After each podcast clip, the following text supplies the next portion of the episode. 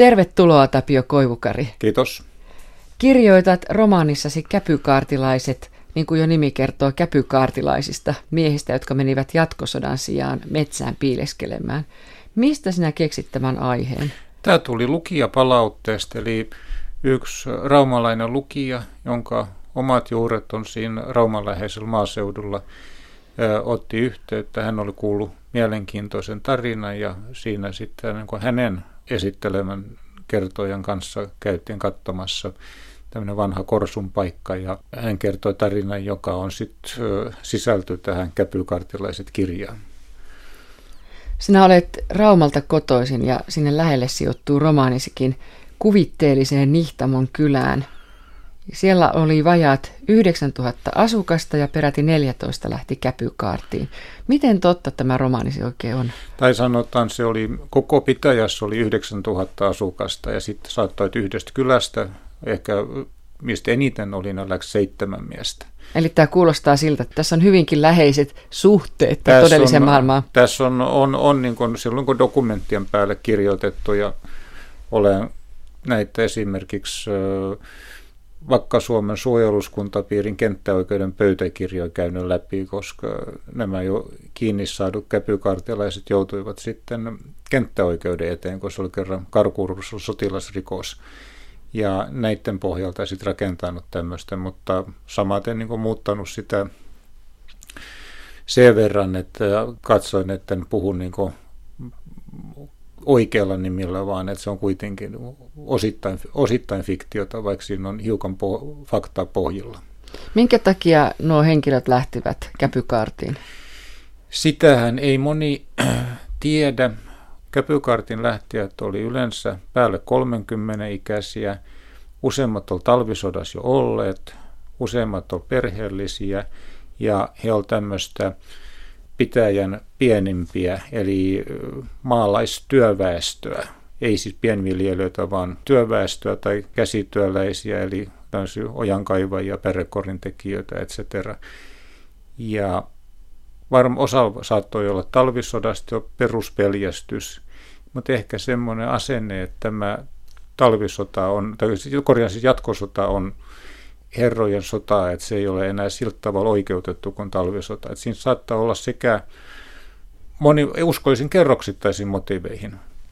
Toisin kuin sodan pelko, herran viha, haluttomuus totella ja ehkä näkemys siitä, että tämä ei ole enää niin oikeutettu sota kuin talvisota olisi ollut. Keskeisiä henkilöitä romaanissasi ovat muun muassa Takavainion Einari ja vaimonsa Senni, jotka tekevät kovasti töitä paitsi itselleen myös Heikkilän Isontalon isännälle. Einari ja Senni haluaisivat elää omassa rauhassaan 4 lapsensa kanssa. Romaanin alussa on liikekannallepano ja Einarikin saa palvelukseen astumismääräyksen. Hän menee suojeluskuntatalolle, mutta häipyy sieltä vähin äänin metsään käpykaartilaiseksi. Minkä takia Einari tekee tällaisen ratkaisun? Tässä on taustalla siis nämä perushenkilötiedot on yhdeltä käpykaartilaiselta. Mä ihmettelen sitä, että siinä täytyy olla jonkunnäköinen syvä asenne, että hän ei enää kyennyt tähän niin kuin palveluksen lähtemään, koska hän oli ollut talvisodassa hevosmiehenä. Hän oli syntynyt 1902, eli hän oli sitten jo reserviläisistäkin vanhemmasta päästä, niin hän olisi todennäköisesti saanut jatkaa siellä hevosmiehen hommassa, että ei hän mihinkään etulinjaan olisi joutunut. Toisin sanoen, hän ei tehnyt päätöstä siinä mielessä, että pääsisi helpommalla, koska se helpommalla hän olisi siellä hevosmiehenä päässyt ja perhe olisi saanut sotilasavustusta. Nyt hän onkin mettässä piileskelemässä ja perhe on pulassa, koska he ei saa avustusta eikä ole isää enää sit tekemässä talon töitä ja vielä kylillä katsotaan pahasti ja haukutaankin, että tuommoinen vaimoa haukutaan karkurin muijaksi ja näin poispäin suljetaan semmoisen halveksunnan ja vaikenemisen muurin sisään. Et ainoastaan jotkut sitten hiukan niin kuin antaa myöden, ettei kokonaan niin kuin suljeta muiden ihmisten ulkopuolella. Mutta mitä tätä ilmiötä on tutkittu, niin hyvin paljon tämä tapahtuu niin kuin kylittäin. Et samasta kylästä on saattanut olla useampi käpykaartilainen, naapurikylästä tai naapuripitäjästä ei ainuttakaan. Ja vastaavasti myös rintamaoloissa, tietysti siellä joukko-osastoissa ja paikoissa, missä oli niin kuin pahimmat taistelut ja kovin rasitus, niin sieltä oli karkuruutta, mutta silloinkin oli se, että se karkuruus saattaa keskittyä yhteen joukko-osastoon tai yksikköön, että siellä on joku tämmöinen ilmeisesti niin kuin vaikuttava yksilö, että semmoinen jonkunlainen johtajasielu, joka sanoo, että jäädäänkö palvelukseen tai häivytäänkö tai kotona ollessa, että mennäänkö mettään vai lähdetäänkö. Yleensähän se oli se johtava uros, tämä yhteisön epävirallinen johtaja sanoi, että kai marsinssit lähti, täytyy kun kerran käsketä. Että tämähän on se normaali suhtautumistapa, mutta jossain onkin se joku, kun sanoo, että ei ton mennäkään.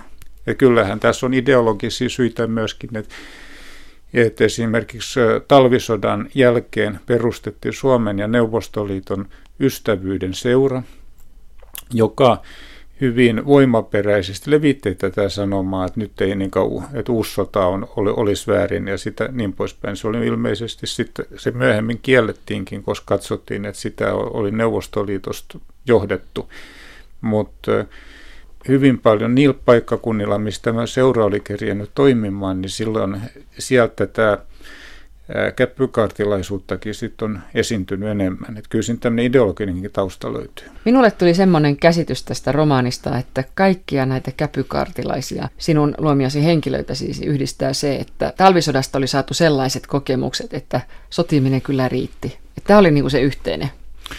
Joo, sekä talvisodan kokemukset ja toisaalta sitten tämä vasemmistolainen maailmankatsomus ja sitten jotain vielä, koska kyllähän paljon oli näitä talvisodan käyneet ja vasemmistolaisittain suuntautuneet työmiehiä, jotka läksi jatkosotaan, mutta tämä on vähän semmoinen, että tietyllä ratkaisun paikalla ne joku tekee jotenkin ja joku toinen tekee toisin ja se on ehkä just sitä elämän sattumanvaraisuutta tai tämmöistä inhimillistä epävarmuutta, että sitten joku valitsee toisin kuin hänen oletetaan valitsevan.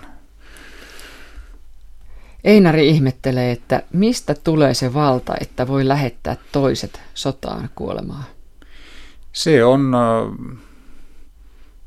on hyvä kysymys ja se on sotimista jossain muodossa. Sitä on ollut niin kauan kuin ihmisiä on ollut ja sotahan ei ole tietenkään mikään niin kuin hyvä tai toivottava olotila. Ja se on erikoista myös miettiä sitä, että sotaan lähteviä, niin heitä motivoidaan tämmöisen hyvin ylevin perustein. Puhutaan kodista, uskonnosta, isänmaasta, uhrivalmiudesta, rohkeudesta. Eli halutaan vedota näihin niin kuin ihmisen parhaisiin puoliin. Ja kumminkin sodan todellisuus on kaikkea muuta, että sellaiset suuret puheet karsiutuu ensimmäisenä. Parhaiten pärjää loppujen lopuksi semmoinen aika, niin kuin Hietanen sanoi tuosta Rahikaisesta, että niin kierron mies, että ei kuulatkaan osu. Nämä ihanteet karsiutuu kumminkin ensimmäisenä ja pahimmillaan niin kuin sota raaistaa ja rikkoo ihmisiä hyvin pahasti, vaikka sieltä niin kuin fyysisesti ehinä tultaisikin. Yksi keskeisistä henkilöistäsi on nimismies Ruben Tammivaara, noin 30-vuotias. Ja nuori nimismies on romaanin alussa hyvin intomielisen isänmaallinen, mutta onneksi tuot hänenkin säröjä, teet hänestä enemmän inhimillisen ihmisen. Ja vaikka hän on niin intomielisen isänmaallinen, niin hän on hirveän tarkka siinä, että lakia on noudatettava. Kyllä, ja se on liian tarkka pykälien noudattaminen on tietysti rasittavaa sekin, mutta mä halusin luoda suomalaisen, isänmaallisen, perinteisen oikeistolaisen henkilön, joka kumminkin korostaa tätä laillisuutta, koska mun nähdäkseni suomalainen oikeisto on ollut hyvin pitkällä just laillisuusihmisiä ja lainkuuliaisia. Ja tämä on yksi suomalaisen yhteiskunnan voima ollut pitkin matkaa ja esimerkiksi se, että täällä ei tämmöinen fasismi ja natsismi ole kovin suurta jalansijaa saanut. Tietysti IKL oli, mutta se oli kuitenkin suhteellisen kuitenkin rajallinen ilmiö verrattuna monen muuhun Euroopan maahan. Siksi ei lähdetty tähän Hitlerin porukkaan, että olisi pysytty loppuun asti Saksan kanssa liitossa, vaan otettiin niin kuin niistäkin ajoissa etäisyyttä. Että ja varmasti tämän tähden sodan seuraukset oli Suomelle niinkin lievät kuin ne oli, että jos olisi Aatun porukassa pysytty loppuun asti, niin Suomihan olisi miehitetty ja todennäköisesti liitetty sit osaksi Itäblokkia ja niin edelleen, että se olisi ollut paljon, loppulasku olisi ollut paljon kovempi. Niin tässä on semmoinenkin ajatus näillä käpykaartiin lähtevillä, että sota jää lyhyemmäksi, jos useammat jäävät pois. Oliko tämä ihan yleistä, Tapio Koivukainen? Tämä on vähän niin kuin sanotaan, joissain tämmöisessä salaisessa kommunistia ja niin kuin Venäjältä masinoinnut salaisessa propagandassa, niin oli tätäkin, että kannattaa jäädä pois, niin silloin sota jää lyhyemmäksi. Mutta tietysti hän oli, täytyy muistaa, että suomalaiset vasemmistolaiset aika harvat toivoi Neuvostoliiton täydellistä voittoa, että monet ehkä haaveili niin kuin ennemminkin sosialistisesta Suomesta, mutta kuitenkin itsenäisestä. Ja tässähän oli siis tämmöisen hyvin niin kuin ääri-ihmisten kautta levitettiin myös muun muassa niin kuin hävitysohjesääntöjä, jonka olen kopioinut tuohon kirjaankin. Eli tarkoitus oli, että sabotoimalla teollisuustuotantoja, elintarviketuotantoa vedetään vauhti pois Suomen armeijalta tai pakotetaan näin Suomi tekemään rauhan. Mutta joku on nähnyt tarpeelliseksi tämmöisiäkin ohjekirjoja levittää, mutta mä sanoisin, että se ilmiö on kuitenkin varmaan ollut suht marginaalinen, mutta se on ollut. Niin sun romaanissa joku tai jotkut käyvät poraamassa omenapuihin reikiä ja laittavat sinne myrkkyä. Juu, kyllä. No, tämä on siitä hävitysohjesäännöstä, mutta et se jää niin kun nimismiehen ihmettelyksi, että joku käy sen tekemässä, mutta aina kun on paljon asioita, joita ei loppuun asti selvitetä. Minkä takia sä käytät enimmäkseen nimeä käpykaarti eikä metsäkaarti? Metsäkaarti on ehkä sitten semmoinen jo niin kuin astetta järjestäytyneempi ja tämmöinen aatteellisempi ja militantimpi. Et käpykaarti on hiukan tämmöinen niin kuin leikillisempi ja halventavampi nimitys, jolloin se korostuu enemmän tämän pakoilu ja piileskelu kuin semmoinen vastarinnan yrittäminen. Ja mun mielestäni kyllä ainakin tässä mun esikuvien kohdalla, niin kyllä tästä käpykaartista enemmän kysymys on. Käpykaartilaisten lähiomaiset joutuvat aika lailla kärsimään omissa yhteisöissään tästä miehensä tai miestensä ratkaisuista. Vaimot yrittivät selvitä arjessa, ihmiset sylkivät perään. Miehet siis kauniisti sanottuna jättivät vaimonsa pulaan. Nämä vaimot kovan hinnan miestensä ratkaisusta, johon eivät paljon voineet vaikuttaa. Kyllä, ja sitten monet koki semmoista vieromista vielä pitkään, niin kuin 50-luvulla sen niin kuin rauhantulon jälkeenkin. Miehet yritti jonkun verran käydä esimerkiksi sitten yöaikaan tekemässä talontöitä. Kesäyön hämärässä niin joku heinän niittäminen onnistuu kumminkin jollain tavalla. Ja kerrotaan myös sitä, että myöskin nähtiin jossain pientilojen pelloilla toisinaan niin harvinaisen hartevia naisia päiväsaikaan töissä. Eli se, että isäntä oli pistänyt vaan naisen vaatteet päällä ja lähtenyt pelloa töihin, että joku kaukaa näki, että siellä se alina taas niin kuin perunoita nostaa. Että tämmöistä kerrotaan. Mutta tietysti se jäi niin kuin huomattavan vähäiseksi verrattuna siihen niin kuin vapaamiehen työpanokseen. Ja sitten kun jos olisi ollut siellä sodassa, niin olisi perhe saanut sotilasavustuksen, millä perhe jollain tavoin olisi tullut toimeen, mutta tämä on, vaimot ja lapset oli lujilla. Tässä kirjassa sä kerrot, miten naiseen, siis esimerkiksi senniin suhtauduttiin, mutta se, että millä tavalla, mitä lapset saivat kokea sitten, että mä arvelisin, että kyllä siitäkin jonkun verran kuultiin, mutta että kuitenkin se on tuommoisessa maalaisyhteisössä, sen mitä mä olen kuullut, niin ne välit on kuitenkin ollut sillä lailla hyvät, että semmoista niin kuin aktiivisempaa vainoamista ei ole esiintynyt.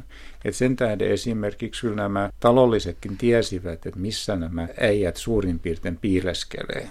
Että olisi ne sieltä mettästä saatu, jos ne olisi tosissaan lähdetty hakemaan. Mutta se on vähän siltä tavalla, että ne on nyt siellä, että antaa niitä nyt olla. Ja tämä on semmoista maaseudulla olevaa semmoista en tiedä suvaitsevaisuutta, mutta ainakin kuin sietämistä, että jos jotkut, et melkein mitä tahansa saa tehdä, kunhan ei ole toisille häiriöksi.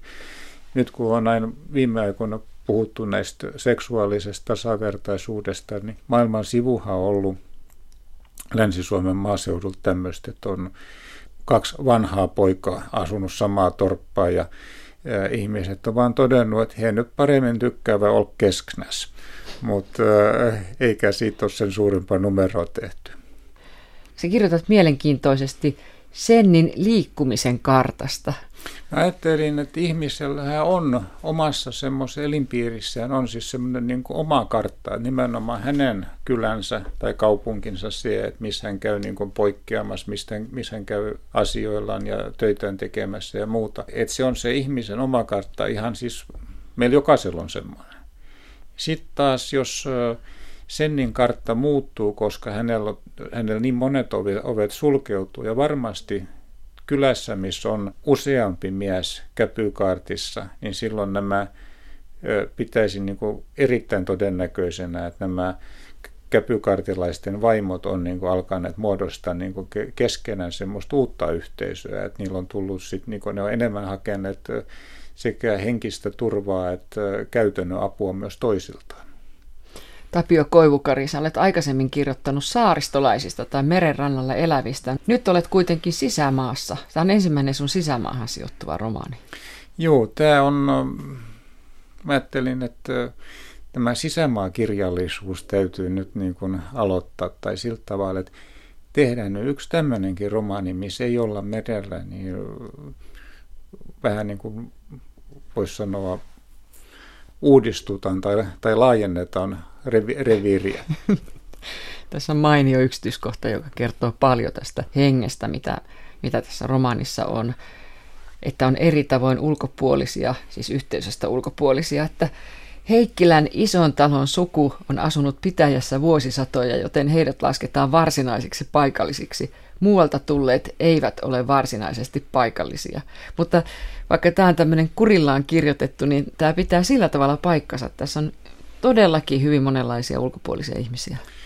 Kyllä, ja siinä on, ja sitten tämä on tietysti kurillaan kirjoitettu, mutta tässä Länsi-Suomen maaseudulla mä olen huomannut tämän, että se ratkaisee hyvin paljon, että jos on suku niin kuin pitkään paikallisia, että esimerkiksi yhdestä tutusta kysyttiin jotain, että eikös tämä suku ole semmoisia niin kuin oikein peruspitäjäläisiä. Ei ne ole ollut täällä kovasta 100 vuotta.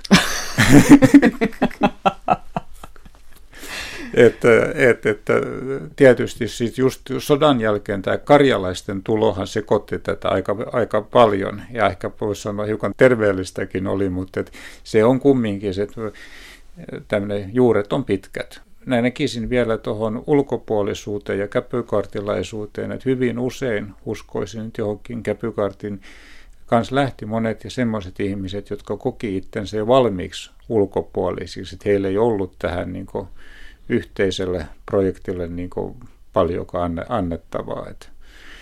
Et vastaavastihan on pohjoisessa Kolarissa on tämmöinen iso käpykaarti, ja niin kuin voisi sanoa suhteessa asevelvollisten määrän Suomen ennätys. Ja myös sitten jatkosodan lopussa niin nuo Pohjanmaan ruottalaiset, jotka siellä vanhempia ikäluokkia ruvettiin kutsumaan uudestaan palvelukseen, niin ne sieltä Vaasan rannikolta loppu petrolikoneet kaikki pisti paatinkoneen käymään ja ajoivat Ruottiin. Ne puhuttiin Luulajan pataljoonasta, mutta se on hiukan siltä tavalla sivussa tästä niin kuin muusta Suomesta, että he kokee helposti itsensä vähän ulkopuolisiksi tässä maassa. Se selvästi tässä voi niin kuin tämmöiseltä katsoa.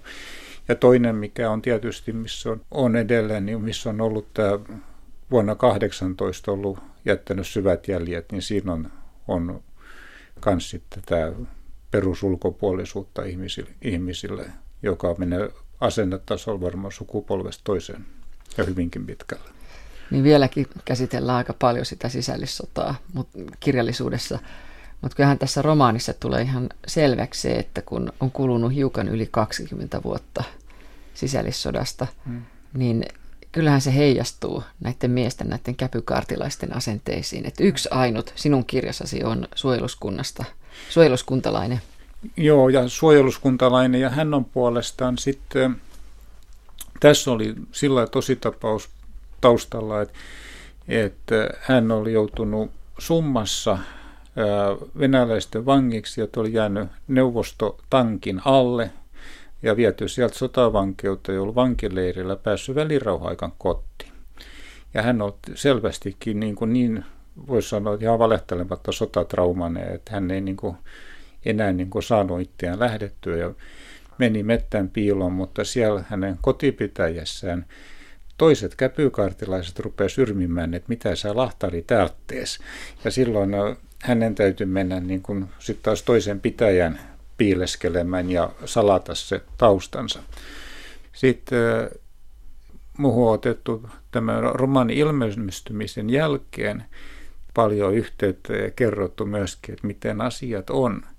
Kuitenkin semmoinen perusyhteisöllisyys sit saattaa pilkistää, että tästä vastakkainasettelusta mulle kerrottiin esimerkiksi, että Laitilassa työväentalo rakennettiin kartanon maalle.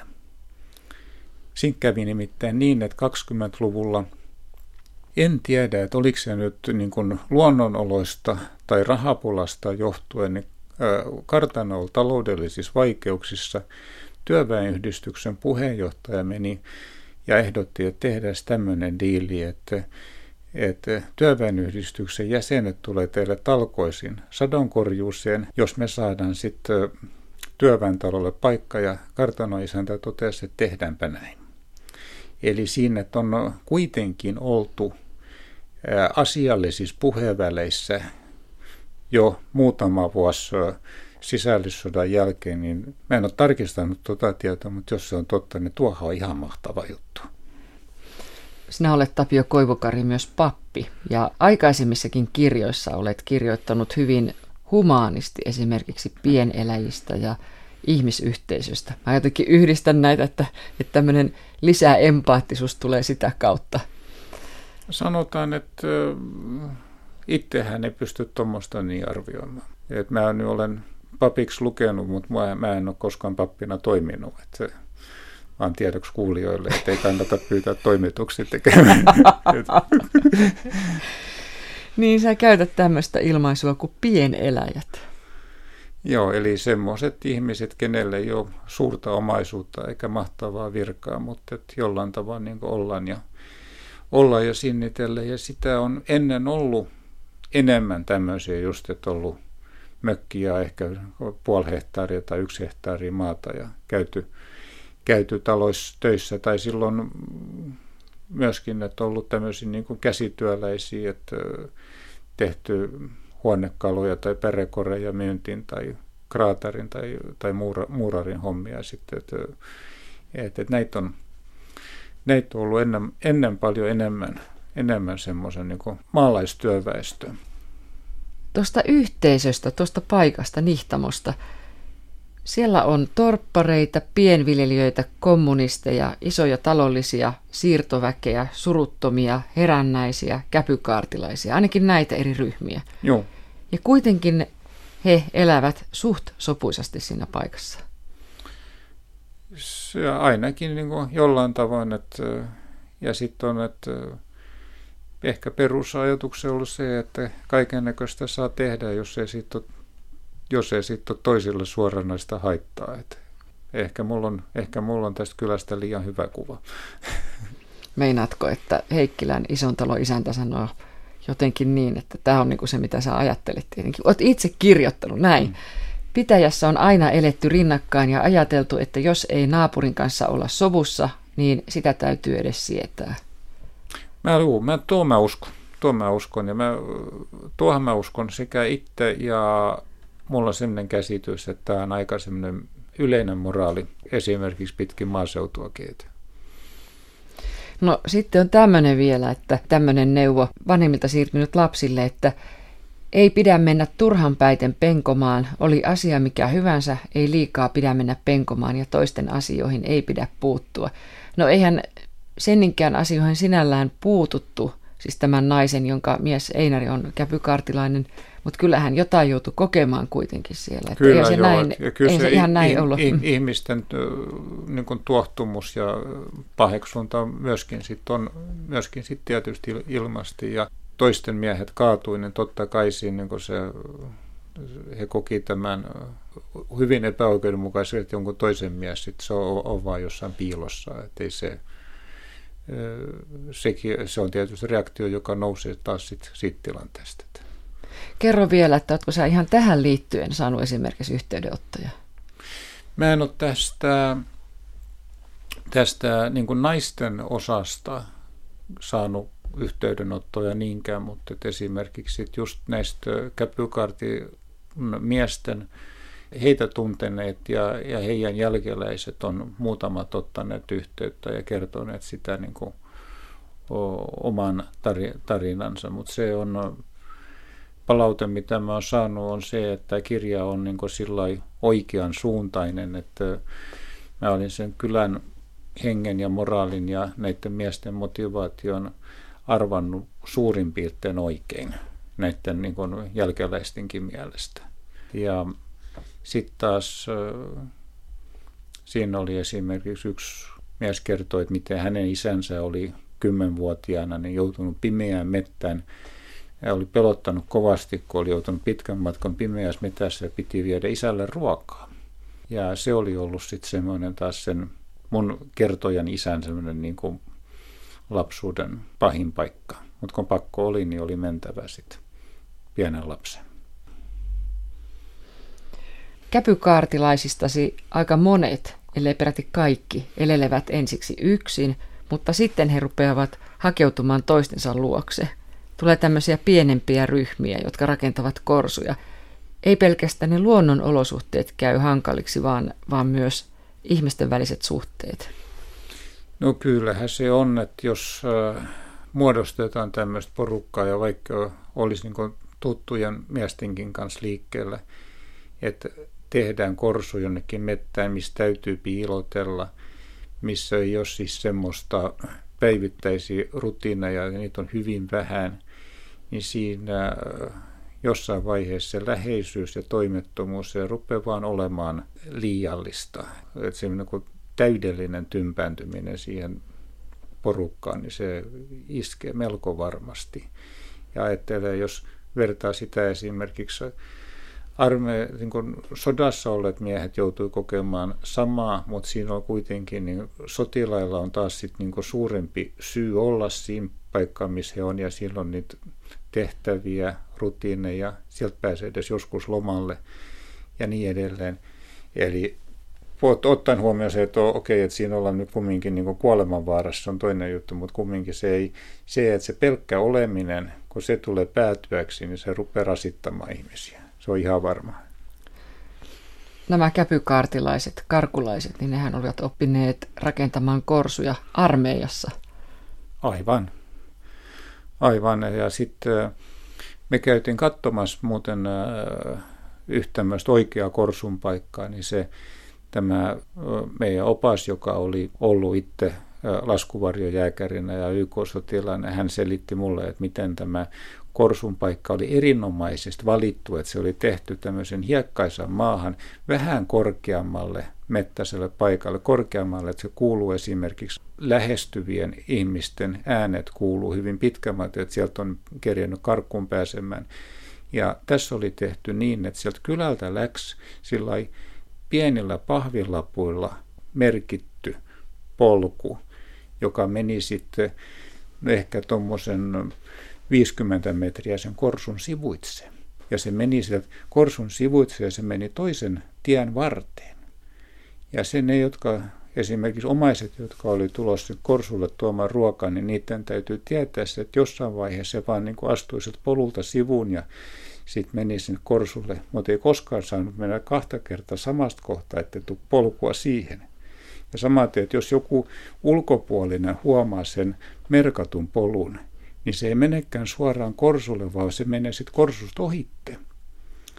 Ja jolla, että silloin hyvin pitkälle, siis on, sanotaan, voisi sanoa suorastaan sotilaallisen taitavasti tehty näitä piilojärjestelmiä, naamiointeja ja tämmöisiä vaihtoasemia ja varajärjestelmiä. Että kyllähän oli armeijassa, he oli jotain oppineet. Monethan oli olleet varusmieskoulutuksessa silloin niin kuin ennen sotia jo siinä 20-30-luvulla.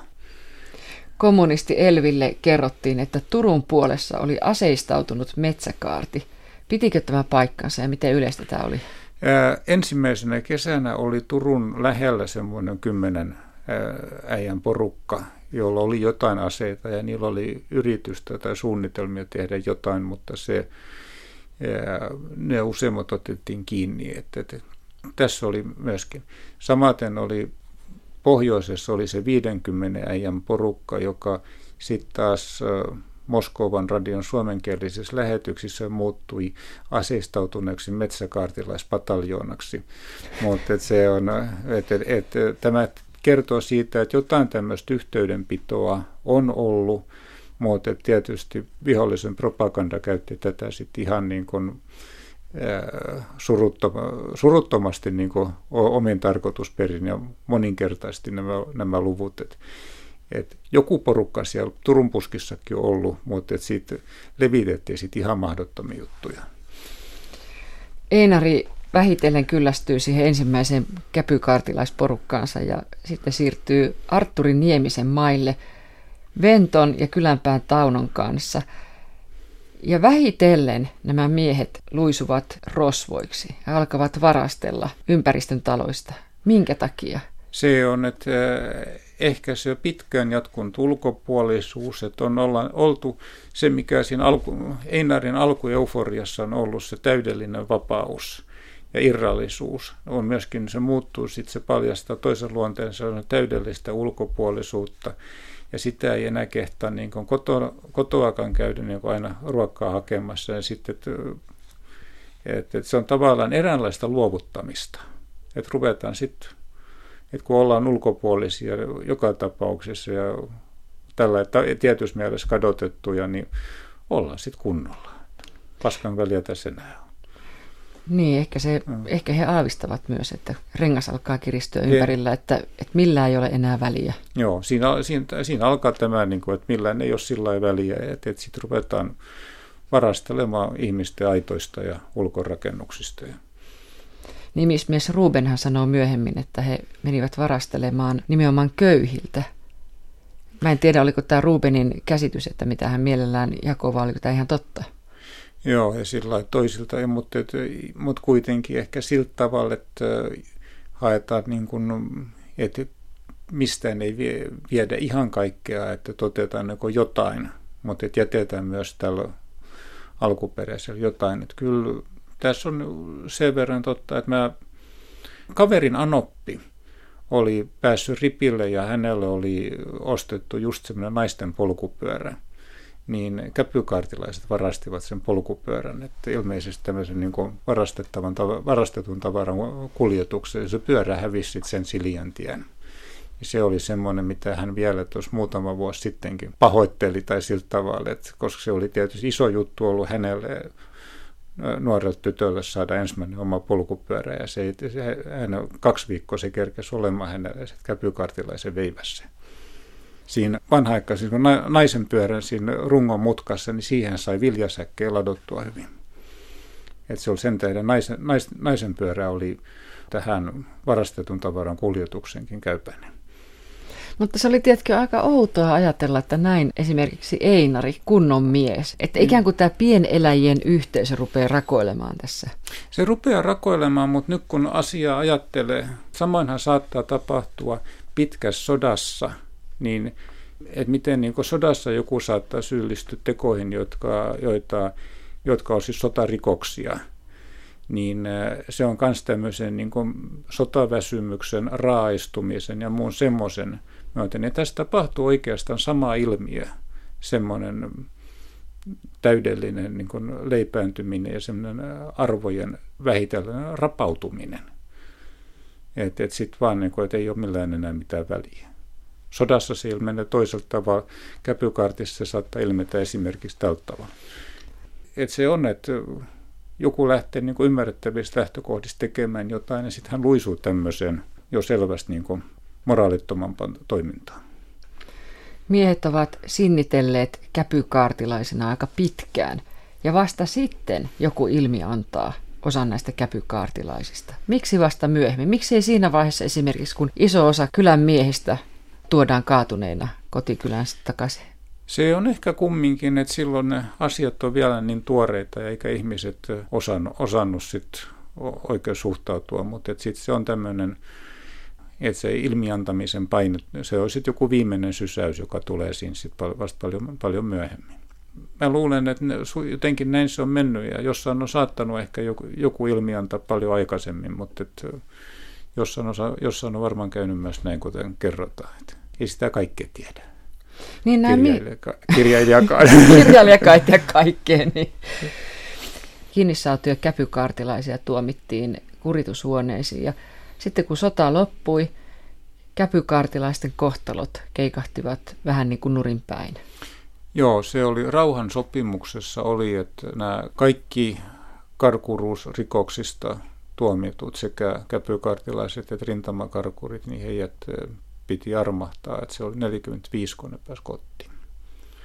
Mutta tämä pientilallinen Artturin Nieminen, kun hän ei ollut enää asevelvollinen, hän oli sitten niinku karkurien suojelemisesta, varkaudesta ja varkauteen yllyttämisestä. Hän oli saanut 6 vuoden tuomion, niin hän joutui istumaan se koko kakun.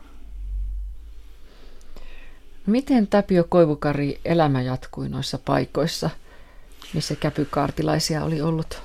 Jos ajatellaan ihan tänne meidänkin aikoihin asti. Mä luulen, että se jatkui sitten jollain tavalla. Siinä oli tietysti sodan jälkeisessä ilmapiirissä oli monet veteraanit koki, että heidän ei parannut niin kuin puhua siitä, mitä he oli sodan aikana tehneet, koska se elettiin tässä YYA Suomessa ja muuta.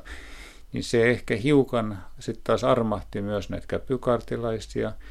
Joissain tämmöisissä kommunistiporukoissa saattoi olla jopa pieni ansio se, että oli ollut käpykaartis. Mutta sitten uskoisin, että suurin osa on just nimenomaan, että siitä on käytännössä lähinnä vaiettu ja sillä lailla puoliainen joskus puhuttu, että mistä on kysymys, mutta ei sen. Ja sitten kuitenkin sodan jälkeen niin tarvittiin taas sitten kaikki kynnelle kykeneviä jälleenrakennustyöhön ja muuhun, ja se elämä on jatkui sitten jollain tavalla, vaikka sitten vaieten ja asioista ei sitten suurempaa numeroa tehty. Mutta tämä oli ehkä yksi motivaatio, minkä tähden mä halusin kirjoittaa tämän kirjan sen tähden, että saisi niin kuin pientä tuuletusta tämmöisenkin asiaan, mistä ei ole kovasti puhuttu.